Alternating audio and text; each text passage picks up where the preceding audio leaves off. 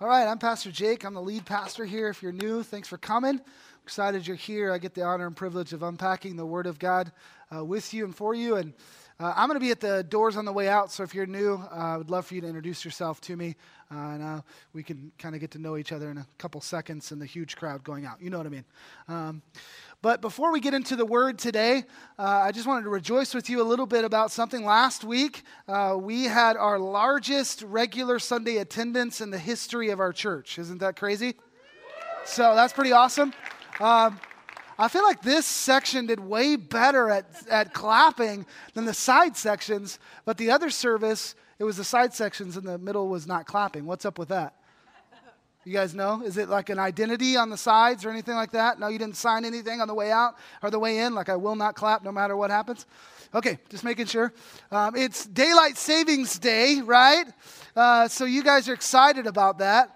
Um, I hate daylight savings Sunday. I don't know why they do it on Saturday night.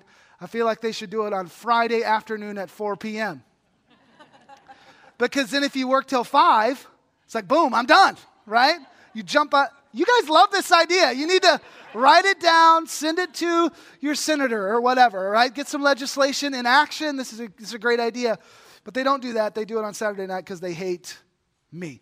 So, well, we had this huge Sunday this last week, largest uh, kids attendance we've ever had, including Easter and Christmas and kids singing and all that, largest kids attendance we've ever had on a Sunday. And so God is doing awesome things, uh, but that just kind of gets me into a, the largest kids attendance, just kind of gets me into a segue. You know what I'm going to say next?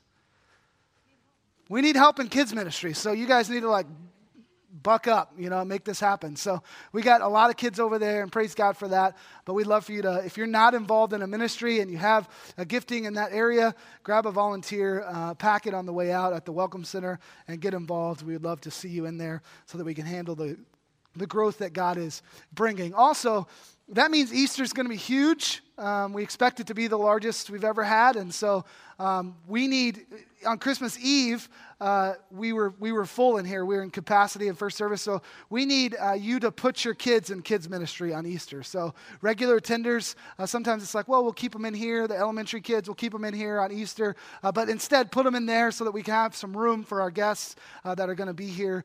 Uh, if you're like totally against that for some reason, whatever, it's fine. Keep them in here. But if you don't mind, put them in there, and that would help us out a lot. Okay, ready for the word? All right, let's get into it. So, we are in a week six of our eight week series uh, called Game Changers, where we're just looking at these different people in the Old Testament who uh, God used in miraculous and amazing ways to change the game for their nation, for their family, uh, for their time. And uh, so uh, it's, it's been a good series. Uh, we've moved from the judge Deborah in 1260 uh, BC, about 600 years through King Josiah. Get that slide up there. Um, see if my pointer's working. It's working. Uh, so, Deborah in 1260, uh, we moved 600 years to Josiah last week. Uh, we talked about King Josiah. In between there, we've got Samuel, David, and Elijah. Uh, the whole time, we've been looking at some game changing uh, kind of attributes that we can emulate. And so, we've talked about wisdom, righteousness, repentance, perseverance. Last week, we talked about obedience. And so, if you've missed any of that, make sure you get the podcast online uh, so that you can catch up. But today we're going to be talking about Daniel. It's our sixth game changer, the prophet Daniel. So if you have your Bible, you can grab it and head over to the book of Daniel, and we'll get there eventually. Uh, we'll be in chapters 2 and chapter 6. So Daniel 2, Daniel 6. But to help you get the context, let's throw up a map on the screen uh, that we've used the last two weeks. Uh, this is the map of the divided kingdom of Israel. Uh, basically, 10 out of 12 tribes seceded, went north. Uh, the kingdom of Judah stayed south. That's Judah and Benjamin. And then in 723 uh, BC, I, is that date right? Yeah, 723 BC, uh, the northern kingdom of Israel gets conquered. They have nothing but bad kings up to that point. God, his judgment is that they are conquered. Uh, but Judah doesn't last very much longer uh, than Israel. And, and so they are conquered also by uh, a group or a nation, an empire called uh, the Babylonians. And the weird thing about Judah being conquered uh, is that they do it in kind of three different waves. And so they take, the Babylonians take uh, the, the people of Judah uh, out in three waves, and they take them captive and back to uh, the Babylonian Empire. And so they, they do it by socioeconomic status. They take the nobles first, the middle class, and then they take uh, whoever's left. And so uh, in our context, when we're talking about uh, David, I mean, I'm sorry, Daniel, Daniel is right in the middle of that, and he is part of the first group that's been taken captive. So he is a slave slash captive of the Babylonian Empire. Uh, he's one of the nobles from Judah, and so that's where he is. That's his situation. The Babylonians at this time are under a king by the name of Nebuchadnezzar, right? You've heard of this guy before. Maybe you had trouble with his name sometimes, Nebuchadnezzar. And uh, so that's Daniel's situation. He's got some friends with him, um, the most famous being Hananiah, Mishael, and Azariah. You guys know them, right? Um, they go by some other names, Babylonian names Shadrach, Meshach, and Abednego. You guys nailed it. So that's their Babylonian names. And so I'm there with them. That catches you up. This is Daniel's situation. And a lot is written about Daniel. The book of Daniel is 12 chapters long. Uh, Daniel's awesome. He's an awesome guy. You need to read uh, the book of Daniel and see he's got this courage. He's got he's very trustworthy. Um, he is persistent. He's faithful. He's wise, and all of that is happening. All of that is true. But today I want to talk to you about uh, Daniel's game-changing faith. Everybody say faith. Now it's, it's daylight savings day. So I'm going to have you repeat some things and read some things. And some of you, that's like the bane of your existence on Sunday mornings. You're like, how can I get through without actually saying what Pastor Jake says? Today, to keep you kind of, I saw some heads shaking or nodding. That's me. That's me. Today, I want you to kind of preach with me so that you can kind of stay awake because you missed that hour of sleep and you like totally didn't see it coming, right? So um, you're like, whoa, we had to do that? I didn't know. And so you didn't go to bed early, you stayed up late, right? So preach with me today. But game changing faith. Before we can kind of get into Daniel's story, we need to define what faith is. Because here, as I started to write this sermon, I really felt like if I just went right into Daniel and talking about faith, that we wouldn't have a common understanding of what faith really is is. And so the question is, what is faith? I mean, we use that word a lot, don't we? And in fact, we use it. Somebody's listening. He said yes, so he's preaching with me. Uh, some, some, we use it outside of religious context. We use it outside of church. We use it in a secular way. We say things like, uh, I lost faith in that person, or I have faith in that person. I just can't put my faith in this, this company, or this politician, or this whatever, right? We use this word faith uh, even outside of church. It's not just a church term, but what do we mean by faith? Is it belief? Is it confidence, maybe? Maybe it's trust? What about within the context of our relationship with God? Within this context, what do we mean when we say faith? Is it, is it synonymous with belief? I mean, it seems like belief is a part of faith, isn't it? At least a part of it. I mean, in a sense, to have faith is to believe, right? But is belief in something the same as having faith? I have no idea. You're dismissed. I'm just kidding. Faith is more than just belief, isn't it? Would you agree with that? It's more than just belief. It's more than just believing that something happened or something is true. It's more than intellectual assent. Faith is something different. It might start with belief, but it goes beyond that, doesn't it? Because we all know people in our lives who would call themselves Christian because they believe because they believe that Jesus was a real person and he is really God's son and really died for us and that those things happened. They believe with their mind that that is true. Therefore, they are Christian or maybe call themselves Christ followers. But you and I know that that's not the way it works, right? That you believe, but then you have to take a step and you have to surrender. There's something different that happens besides just like mind, head knowledge type belief, right? It's, it's deeper than that. Faith is deeper than that. And in that sense, though, we can talk about faith as this like all or nothing kind of deal. Like you either have faith in Jesus or you don't. Like you can't be partially saved, right? I mean, have you ever met anybody who's partially saved? Like partially Christian? What part of them gets to go to heaven? We don't know. But that's not that's not a thing. You're either in or you're out. It's pretty black and white. Like faith is I have faith in Jesus or I don't. Saving faith. Everybody say saving faith. Saving faith is all or nothing. We're either in or we're out. There's this scripture uh, that you've read before, seen before, heard before, um, Ephesians 2 8 about salvation. It says, For by grace you have been saved through what? Faith.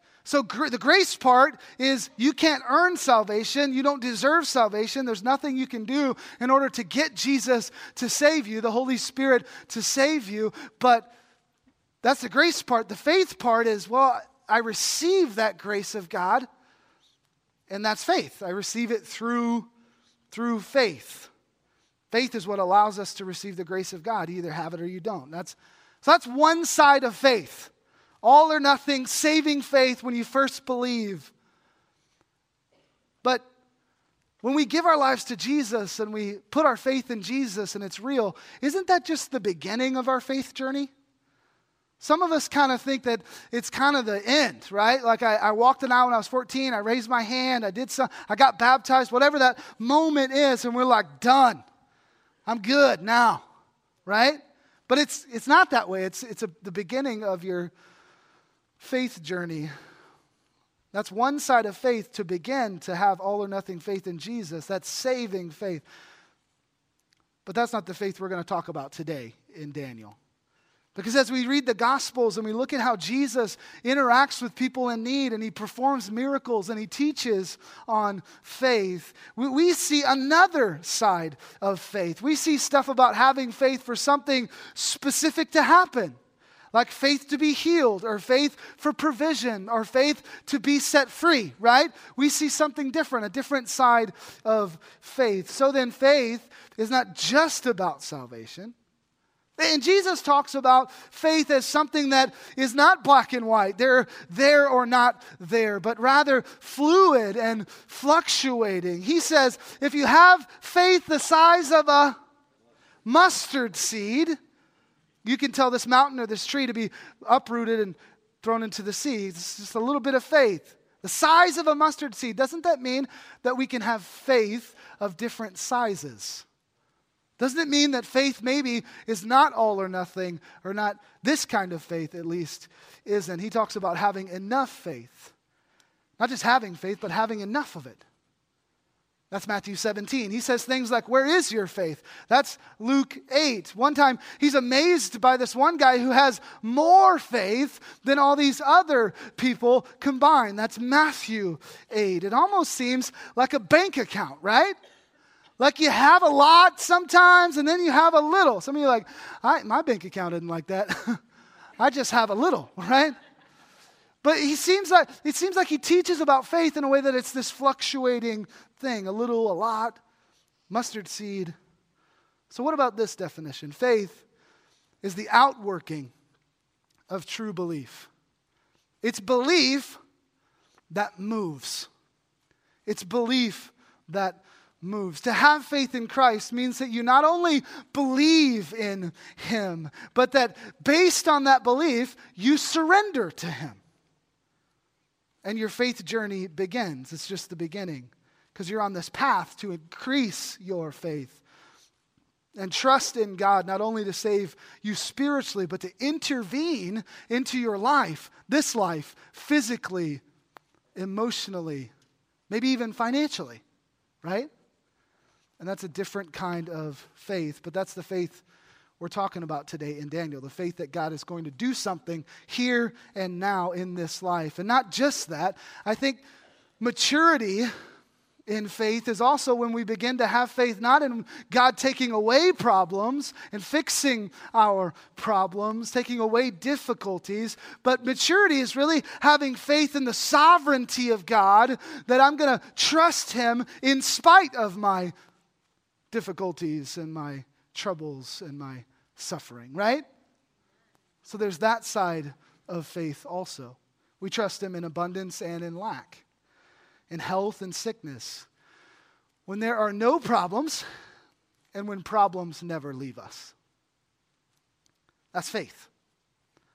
But this can be misunderstood and it can get a little goofy here and there. And so hang with me as I explain one more aspect of this. We can't talk about faith without mentioning the faith verse, which is Hebrews 11, verse 1. We'll throw it up on the screen. I want you to read this with me all together. Ready? One, two, three. Now, faith is the assurance of things hoped for and the conviction of things not seen. Assurance of things hoped for, conviction of things not seen. The thing is, I'm not really sure we understand this passage.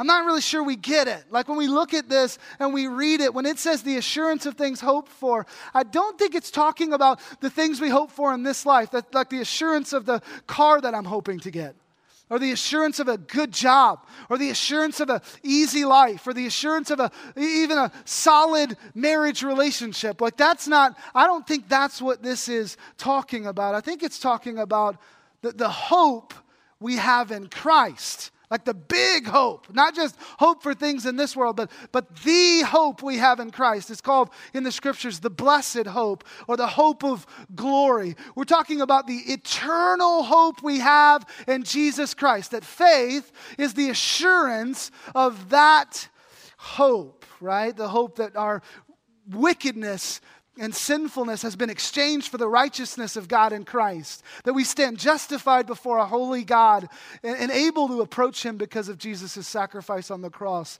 That hope for eternity. Faith is the assurance of that hope. And then it says faith is the, the conviction of things not seen. And this is where things get a little goofy if we're not careful. This is where the hyper faith, like name it, claim it, Blob it, grab it. People come in. And you'll have people saying, Don't look at your circumstances. Don't believe what's happening in your life. Don't believe the doctor's diagnosis. Don't say you're sick. Don't say you're depressed. Don't say you're struggling because then you're claiming those things as reality. You're claiming those things. So your head's all stopped up and you're you're hurting, right? And you're like, oh gosh, I think I might have a sinus infection. And your friend's like, don't say that.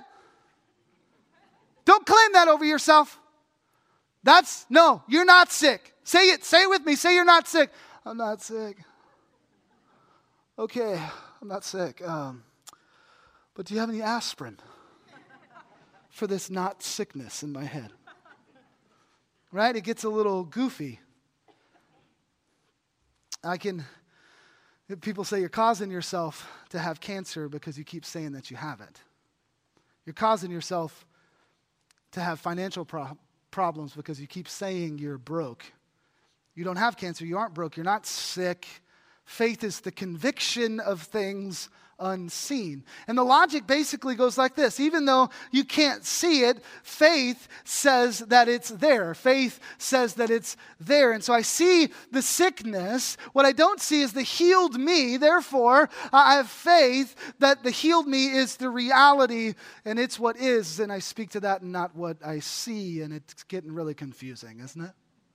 It's getting really, really confusing. Faith is the conviction of things unseen, it says. So faith becomes the chronic denial of things seen. But is that what this verse means? That we deny what we see? I think it's saying something different because faith faith is based in reality, not fantasy. Faith, faith is based in reality, not fantasy. So that's what we're talking about today when we say faith. We're looking at this side of faith over here that is what Jesus said, you know, enough faith or faith the size of a mustard seed, faith to see things happen. But it's based in reality, not fantasy. So when we talk about faith today, that's what we're talking about. Let's look at the game changer, Daniel. His whole life is pretty incredible. And at the end of the book of Daniel, God gives him this amazing prophecy that we're not even going to get into, uh, that you need to look at this week. Make sure you read that. But what I want to highlight for you are two times where Daniel kind of. Um, represents what we mean by this kind of faith. He shows us its examples of what we mean by this kind of faith. The king of Babylon, the first one in Daniel 2, the king of Babylon, Nebuchadnezzar, um, had had some trouble uh, with some dreams. He's having some troubling dreams that he thinks aren't just the bad pizza he had the night before, like it's something deeper than that. There's more meaning. And so he wants to figure out what these dreams really mean. And so he calls together his wise wise men and sorcerers and enchanters and astrologers, and he calls them together and he goes, I want you to tell me the interpretation of my dream. And the wise men are like, Oh, sweet, we could totally do that, oh great king. Um, what is the dream? And Nebuchadnezzar is nobody's fool. He goes, You know what? I'm not going to even tell you what the dream is because if I tell you the dream, you'll give me an interpretation, but how do I know that it's right? How do I know that it's miraculous, supernatural? And so he goes, You have to tell me what the dream is. I'm not going to tell you what it is, and then interpret it for me. You have to do both. To which the wise men are like, What? We can't do that. Like, that's not even, no. So they keep going back and forth. Just tell us the dream. And then because I'm not going to tell you the dream, because then you'll just give me an interpretation and I won't know that it's correct. And so this thing happens, and Nebuchadnezzar ends up getting furious with the wise men, this group of people that are giving him counsel. And he decrees, sends out a decree that they're to die. Everybody in this group, this class of wise men, is to be slaughtered. Enter the prophet Daniel in Daniel 2 because Daniel is a part of that group of people. He's a wise man. Even though he hasn't been asked to interpret the dream yet, he's in trouble. He's going to die because his higher ups have not been able to tell the king what his dream is and what its interpretation is. So we pick it up right there in Daniel chapter 2, verse 16. It says, In Daniel, when he finds all this out, he went in and he requested the king to appoint him a time that he might show the interpretation to the king. Now, there's a problem here. Daniel doesn't have the interpretation, he doesn't know what the dream is. So he makes this appointment with the king to tell him the interpretation, tell him the dream, and he doesn't actually know what the dream even is. Yet he makes this appointment. I know this is true because of the next verse, verse 17.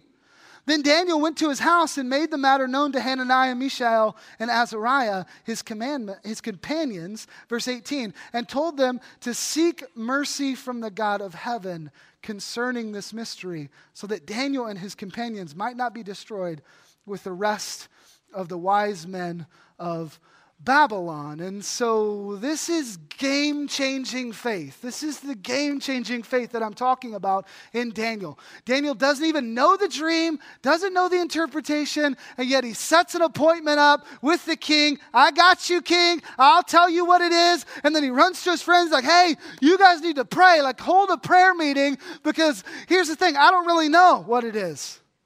And I'd rather us not die. And so, can you pray that God would reveal this mystery? Because I don't, I made a, uh, I made this appointment, but I don't really know what to tell the king. I don't really know what to tell the king. So he has this faith, this is outworking of, of his true belief. It's belief that moves. He believes God doesn't want him to die and that God's able to give him the dream that he needs to talk to King Nebuchadnezzar about. So he makes this appointment and he gets his friends praying. Look at verse 19. Then the mystery was revealed to Daniel in a vision of the night. Then Daniel blessed the Lord or the God of heaven. So God ends up revealing the mystery. He steps out in faith. God reveals the mystery. Now he has something to tell the king. He didn't have everything he needed. Daniel, in this, in this example, he doesn't have everything he needed. He, does, he doesn't have all of the boxes checked. He doesn't have all the questions answered. And yet he knows that God doesn't want the wise men to die, at least the ones from Judah. He knows that God doesn't want them to die. He knows that God is able to save him, that mysteries are revealed by this God of heaven. And so he steps out in faith, doesn't know the answer, steps out in faith, makes an appointment, and God shows up. Now, look at verse 26. Daniel goes to the king, and I love what he says to the king in these verses. It says in verse 26 of Daniel chapter 2 The king declared to Daniel, whose name was Belteshazzar, Are you able to make known to me the dream that I have seen and its interpretation? Verse 27 David, Daniel, I should say, answered the king and said, No wise men, enchanters, magicians, or astrologers can show to the king the mystery that the king has asked. But there is a God in heaven who reveals mysteries. There is a God in heaven. Listen, beloved, I don't know what you're going through. I don't know what answers you seek this morning. I don't know what problems you're facing, but listen no wise men, no enchanters, no astrologers will be able to, to fix your problems. No amount of self help will fix it. No crystal ball psychic will know the answers. No guru will have what you need. No amount of money can take care of it. No man can be the answer. No woman can be the answer. Alcohol will not help. A new car will not help. A new dress will not help. A book will not help. No politician, no political party, no new policy will erase the evil ahead of you and the cloud surrounding your mind. Science does not have the answer to the confusion and the darkness that you were born into because science only sees what can be seen, but faith sees the unseen. So I'm here this morning to declare to you, just like Daniel declared to King Nebuchadnezzar, there is a God in heaven. It's daylight savings time. It's fine. That's a win. That's a win on daylight savings time. You know what I mean? That's a win. There is a God in heaven because, listen, we said faith is an exercise in reality, not fantasy. But I want you to hear this too. Faith in the God of heaven can change your reality. Faith changes reality. But just like Daniel, sometimes God wants us to go before he gives us the answer. Daniel made an appointment before he had an answer. But we, you and I, don't we want the answer before we go? Aren't we like, okay, God, here's my 37 answers, uh, our 37 questions. We got them all listed out. Boom, boom, boom. Answer all those, and then I'll take a step. Don't, don't you and I, we want all the boxes checked. Aren't you and I living by like a Excel spreadsheet? We're like, oh, we got to do this. It's got to be. Some of you just looked at your spouse like, that is you. Right? If you don't know a person like that, it's you, okay? It's you. We live by the spreadsheet. We go, well, this is the pros and the cons, and this is the, and I got to answer all these questions. And, and then once I have that all figured out, God, then I'll take a step. But that's not faith. That is, I'm, I'm telling you, that is not faith. Sometimes before you have the miracle, you have to make a move. In other words, sometimes God wants you to move before He does. That's not the way we like to do things, but there are many times in the New Testament that we can point to Jesus requiring a step of faith before he would allow a miracle to be released. In John 9, Jesus sees a blind man and he basically walks by and he starts to use the blind man as uh, an illustration, born blind, uh, a, a, blind man as an illustration as to why God doesn't do karma. You can read it, it's a different message for a different day, John 9. Uh, but it's the time that Jesus spits in the dirt and makes mud and puts it on the guy's eyes. I don't want you to just read past that. Like sometimes you should, in the Gospels especially, be reading and just stop and go, what? let me just read that again. Like, that was weird. Like, put yourself in this blind man's shoes. Just close your eyes for a second. I should say, put yourself in this blind man's sandals. See what I did there? Close your eyes for a second. Jesus is preaching, teaching. You can hear him. He's talking about you. You know that. And then all of a sudden, he kind of steps close and you can feel his presence stepping before you. And, and like the crowd kind of hushes because it's wondering what Jesus is going to do. And there's this, this holy silence as you wait. You can't see, but you know something's going to happen. And then you hear this noise.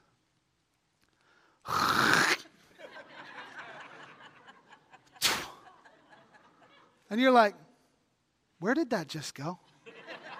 right? You're like, what is, what's going on here? Right? And then you, you hear Jesus kind of rustling through the sand or whatever, and everybody's still quiet. Probably some ooh, you know, kind of thing going from the from the crowd. And Jesus, you know, is working in the sand for a second, and then all of a sudden you feel this like warm, like paste put on your eyes. And Jesus says, Hey, go wash in the pool of Siloam. And you're like, Yeah. Yeah, I'm going to do that. Because you just spit in my eye. No, but seriously, Jesus says, Go wash in the pool of Siloam.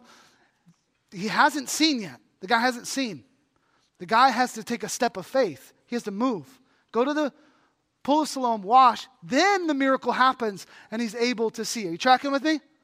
There's another time in John 5, Jesus sees a guy who hasn't been able to walk in 38 years. He asks the guy if he wants to be healed, which is interesting question, right? Hasn't been able to walk. He's like, "Do you want to be healed?" And you just you're reading that going, "Yeah, of course he does." But as a pastor, I can tell you that many of you don't want to be healed. That you don't want to be healed. You like your your your thing, and that's a different that's a different message, a different day. But he asked the guy if he wants to be healed. The guy says yes. And he says, okay, why don't you just stand up and walk? And the guy's like, I tried that. No, he didn't say that. But he stands up, begins to stand up and walk, and he takes a step of faith. He moves before the miracle happens and he's healed. In Luke 5, Peter, who's a professional fisherman, is fishing, not catching anything from the shore. He's not that far out. Peter's not that far out. From the shore, Jesus goes, Throw the net on the other side. And Peter's probably like, Shut up! I'm the fisherman. You stick to preaching, and I'll stick to fishing. He doesn't do that. He, he takes the net. He's not catching anything. Not a big ship. We're not talking about a ship that he's got to like get the net, go all the way across, and maybe there's some fish over here on this side. It's like a little boat, all right? So he gets the net, throws it on the other side, does what Jesus says, even in his area of expertise. Did you know Jesus is an expert in all areas? I'm just throwing that out there. But he takes the net and he, he puts it on the other side and catches this unbelievable amount of fish. Jesus wanted him to move. Jesus could have said, Fish, go to that net on the side that he was already on, right? But Jesus wanted, he required faith. He required him to move before the miracle happens. Here's the takeaway a lot of times, God requires you to take a step of faith before he responds with faithfulness. Sometimes God requires you to take a step of faith before he proves himself faithful.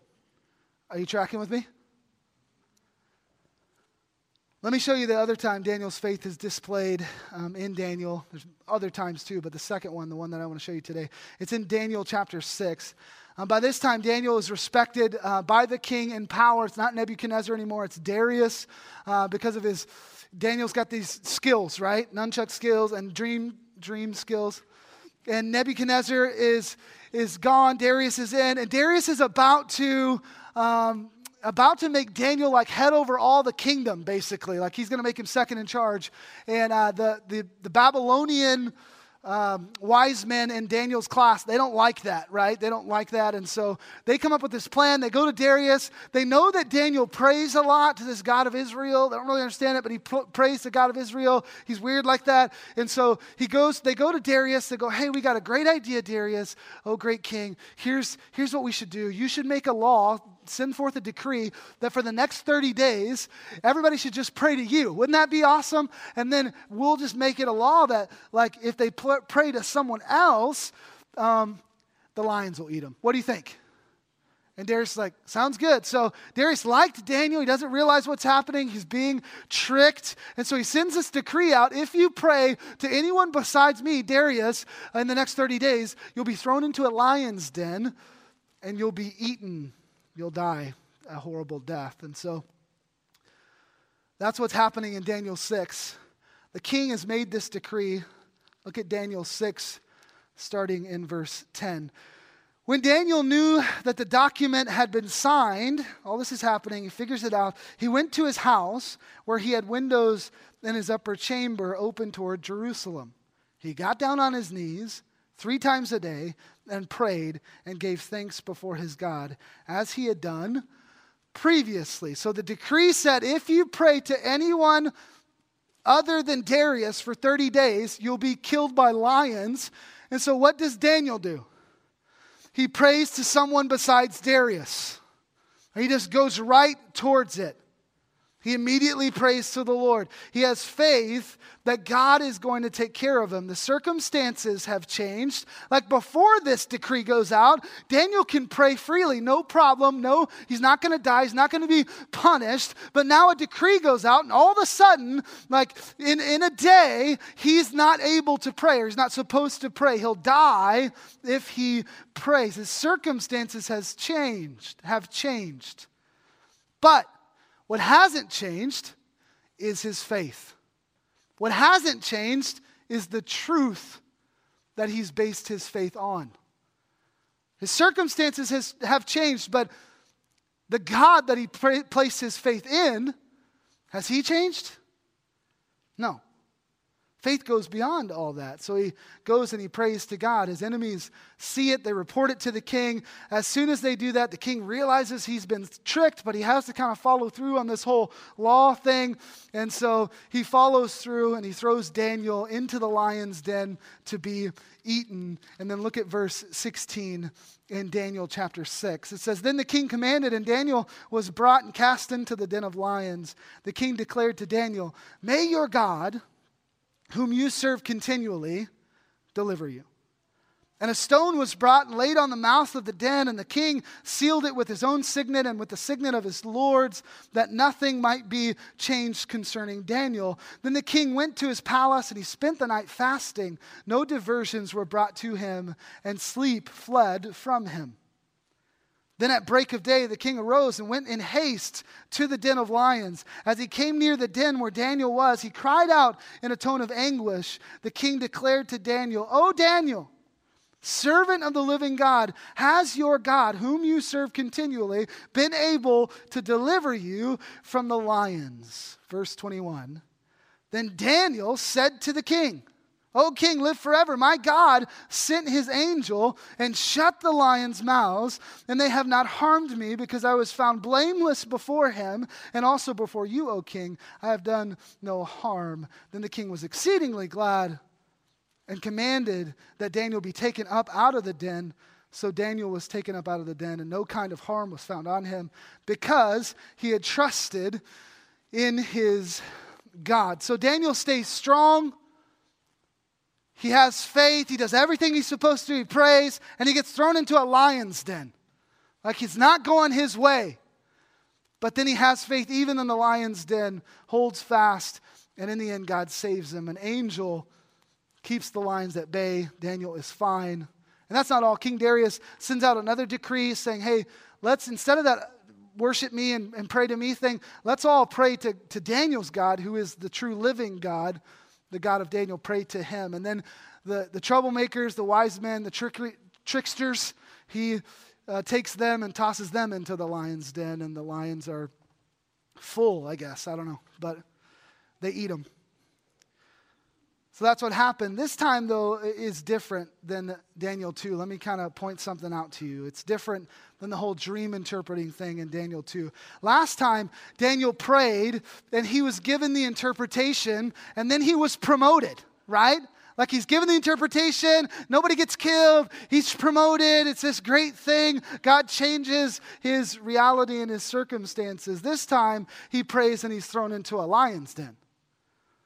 So, what we're talking about here, when we talk about faith, I want to be clear we're talking about faith in God, faith in God's will and His sovereignty and His goodness, not faith in what you want to happen in your life. Do you see the difference? We're not having, we're not having faith in good things. We're not talking about positive thinking here. Are you tracking with me? I want to kind of divorce this from that. We're not, we're not talking about positive thinking. This is not positive energy, right? Like, I'm going to send positive energy to you and not receiving, right? I want to just think positively and it'll change my environment. Like that's not that's not what we're talking about. If anybody talks to you about positive energy in the context of the Christian faith, you need to you need to run. You need to run the other way. We're not doing this if I believe it will happen, it will happen. Ferrari in Jesus name. right? That's not what we're doing. No, the faith we're talking about is one directional. This is faith in God, His goodness, His will. No matter what His will might be. There's a great example of this earlier in Daniel in chapter 3. His friends, Hananiah, Mishael, and Azariah, refused to bow and worship King Nebuchadnezzar's statue. This is a kids' ministry favorite that you've probably read to your kids before. They get thrown into the fiery furnace. Um, there's three of them, but then there's four people in the furnace. They get saved. They come out uh, without any problems, uh, not burned at all. Uh, but it's something that they say, I want to point out to you, something they say before they get thrown in the fiery furnace. They don't know what's going to happen. They're about to die. It's Daniel 3, it'll be on the screen. They're talking to the king, and they say, Our God whom we serve, is able to deliver us from the burning fiery furnace, and he will deliver us out of your hand, O king. But if not, be it known to you, O king, that we will not serve your gods or worship the golden image that you have set up. Did you hear what just got said? Shadrach, Meshach, and Abednego are standing outside the furnace and they're about to be tossed in. And they go, Our God is able we know He's able to save us. But even if He doesn't, we'll die here. They're going, We don't know what's going to happen. We're not going to act like we know we're going to be saved. Like we've seen it go bad for some other people, right? Like, we're not going to act like we understand everything. Our faith isn't contingent on us being saved from the fiery furnace. We have faith if we burn and die today that God is good and there is a God in heaven, right? We have faith that there is a God in heaven, even if it means we die here. Listen to what I'm saying. Faith is based on reality, not fantasy. Faith can change your reality, that's true. But also, Faith is strength to face reality. We face tough, challenging, maybe even deadly reality with faith because we know that what happens to us does not change the truth that there is a God in heaven that He loves us, that even though we can't see it clearly now, we're headed towards eternity with Him. Our circumstances do not change our faith. Our reality in this life does not change our faith. Faith gives us the strength to face our reality, even if it never changes. Sometimes that reality, it can include a lot of suffering, right? I mean, it's not, I'm not here to lie to you. It's not all cotton candy and rainbows out there. Listen, beloved, faith does not mean everything happens how we want it to happen. It means we accept God's will, whether our life happens the way we want it to or not. It means we accept God's will no matter what happens. We trust his goodness no matter what. Faith says, if he heals me, I'm good. And if I'm sick the rest of my life and I die from this sickness, I'm good. God is good, right? Either way. he's good. If he takes this suffering away, then he is worthy of my life of service. God, if you take this away, I'll serve you forever if you take the suffering away. Faith says that, and then it says this over here God, if you don't take the suffering away, if I suffer from this day forward until I die, I will still serve you. You are still worthy of the rest of my life of service. Do you see the difference? This is true faith. Faith remains whether you have everything your heart desires or none of it, because it's not based on your circumstances. It's based on the never changing truth and nature of God. There is a God in heaven. That's faith. And that's the game changer Daniel. Next week, Queen Esther. If you want to read the book of Esther this week, or at least look it over. But let me ask you do you want to be a game changer for your marriage, for your kids, your neighbors, your community, your church? What's stopping you? Maybe. Maybe it's faith. Maybe you need to pray for the faith of Daniel. Let's pray right now. Lord, we thank you, God, for your word that cuts deep into our hearts and souls and your truth that is always true.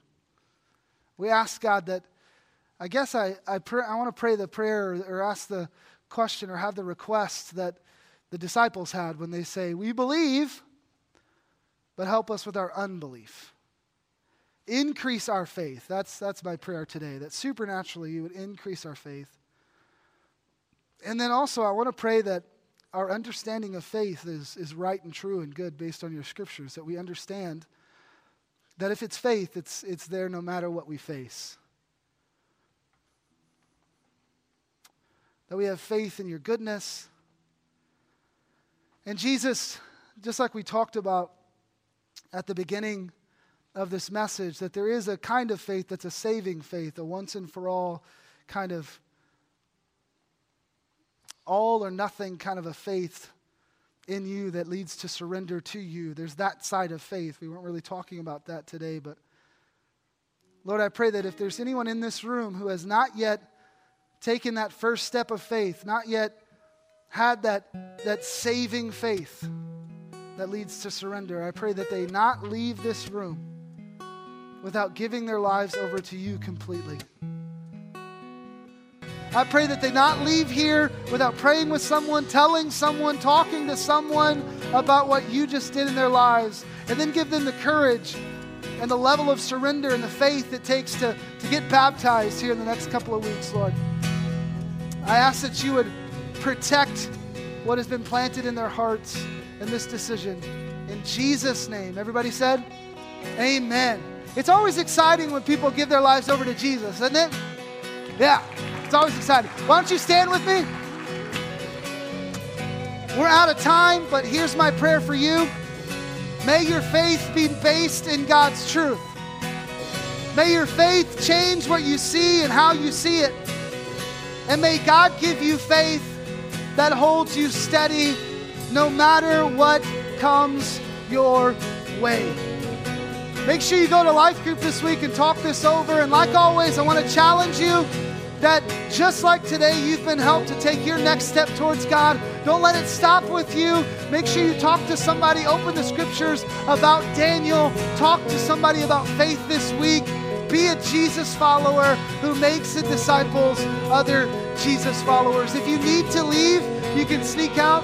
Otherwise, there's prayer workers on the side that would love to pray for you and then we'll sing this song. We'd love for you to sing it with us. God bless.